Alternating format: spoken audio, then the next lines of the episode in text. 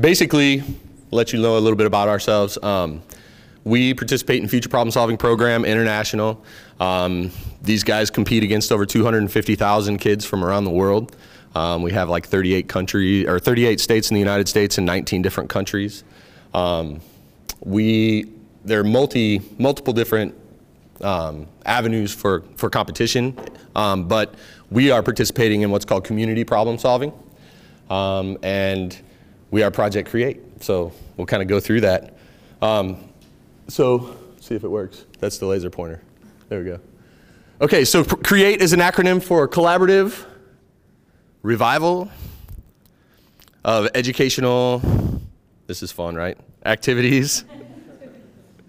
we like Prezi. Uh, through, we needed to think that one through a little bit more, through inquiry. So um, basically what happened was we were sitting around one day um, talking about what we wanted to look into and um, talking about challenges that face our community.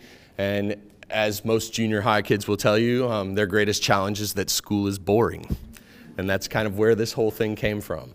So um, we'll talk about the seeds. Okay, so our current educational system is kind of cookie cutter where everyone is doing the same thing. We're all learning the same stuff in the same way. And that's from the 18th century with the Industrial Revolution. But that doesn't work for most kids because it gets boring. And um, it destroys our creativity pretty much. So when we were looking at you know the underlying problem originally in our Future Problem Solvers Club, we were thinking about a lot of different things that impacted us and the people who we interacted a lot with. So, you know, things like homelessness. You know, when we were walking downtown, we would see homeless people and but, you know, and eventually we came to the conclusion that sort of the biggest thing that was affecting us was our schools, which were the biggest component of our everyday lives.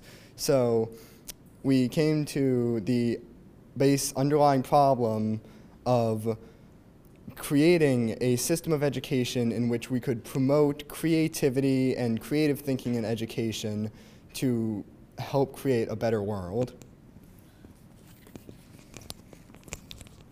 Um, the first step to kind of pushing this initiative forward, um, due to some research and things like that we did, we discovered the What If Conference. And we met with Matt Murray and Andrew McHugh um, and determined that the What If Conference was basically the perfect solution, and it was one that generated endless solutions through creative thinking.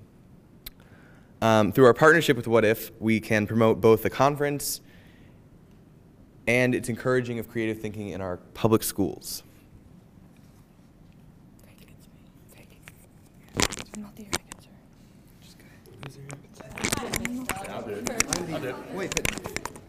I'll do it. Okay, so what we need to do is we need to identify our area of concern. It's a, this is all very systematic. The language that you see that's involved is the language of problem solving um, as envisioned by um, Dr. Treffinger. Um, and so basically, um, we, in our research, we stumbled across uh, Sir Ken Robinson's talk on Do Schools Kill Creativity? And when we talked about that standardized method of education that was kind of built in the industrial model, um, we said, you know, it's great to try and standardize and we understand why we need to be evaluated and measured, but do we really need to be evaluated and measured in a manner that takes away um, you know, our ability to explore and, and to question? And, you know, I, I without, you know, cutting off the hand that feeds me or whatever, um, the bottom line is that we are seeing a decline in creative thinking globally. Um, it, has been proven, the research is out there, we have it for you if you'd like to check it out.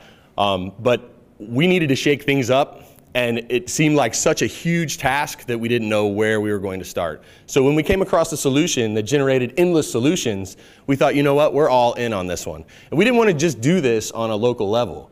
Um, we needed to increase creative thinking globally because we know that the world has grown very small and that we're all in this together. And so why not try to promote the idea together? And so, in our plan to partner with What If, we did. And so, we are here now. So, this is part of our plan. And then, we plan to hold a mini What If at the Future Problem Solving State Bowl on March 23rd. And we're going to have, we hope to have many What If at the Future Problem Solving International Conference. And so, that will reach our global audience that we wished to meet.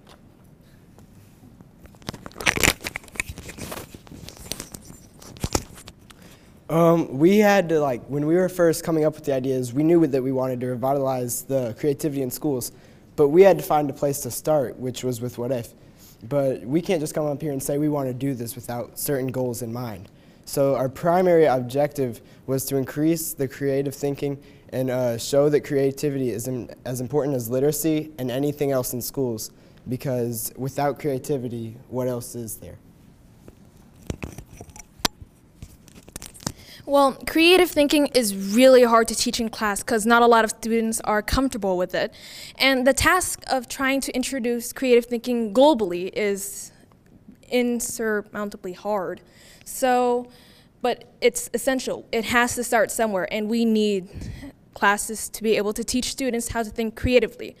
So, there has to be a start on where students can start thinking creatively. And so, our question is why not us? Why don't we start thinking creatively so that we can help change the future of America? Um, so we thought, why don't we just promote it or try and get something started? Um, we could do it through social networking or through telling others or just raising awareness, posters, flying flyers, and stuff like that. And that way we can increase the creativity in schools. We can just model what it is. We could come in and show people what we're doing, what we're learning, how we're learning it, what we're doing, and to just show people and have them enjoy what we're doing and tell others. And then you have this whole link going, and it's just promoting everything. So, you want to talk? Sure, why not? Um, since it actually is me this time. Um, one of our goals also is to expand further and to invite people all around the world, people globally, to share their what if models with the entire world. And there's actually an international conference in Indiana University this summer, which will be an amazing opportunity for people all over the world to share more creative ideas. Yeah, you guys aren't invited. I have to talk really quickly because I don't want someone to try and tackle me. That could wind up messy.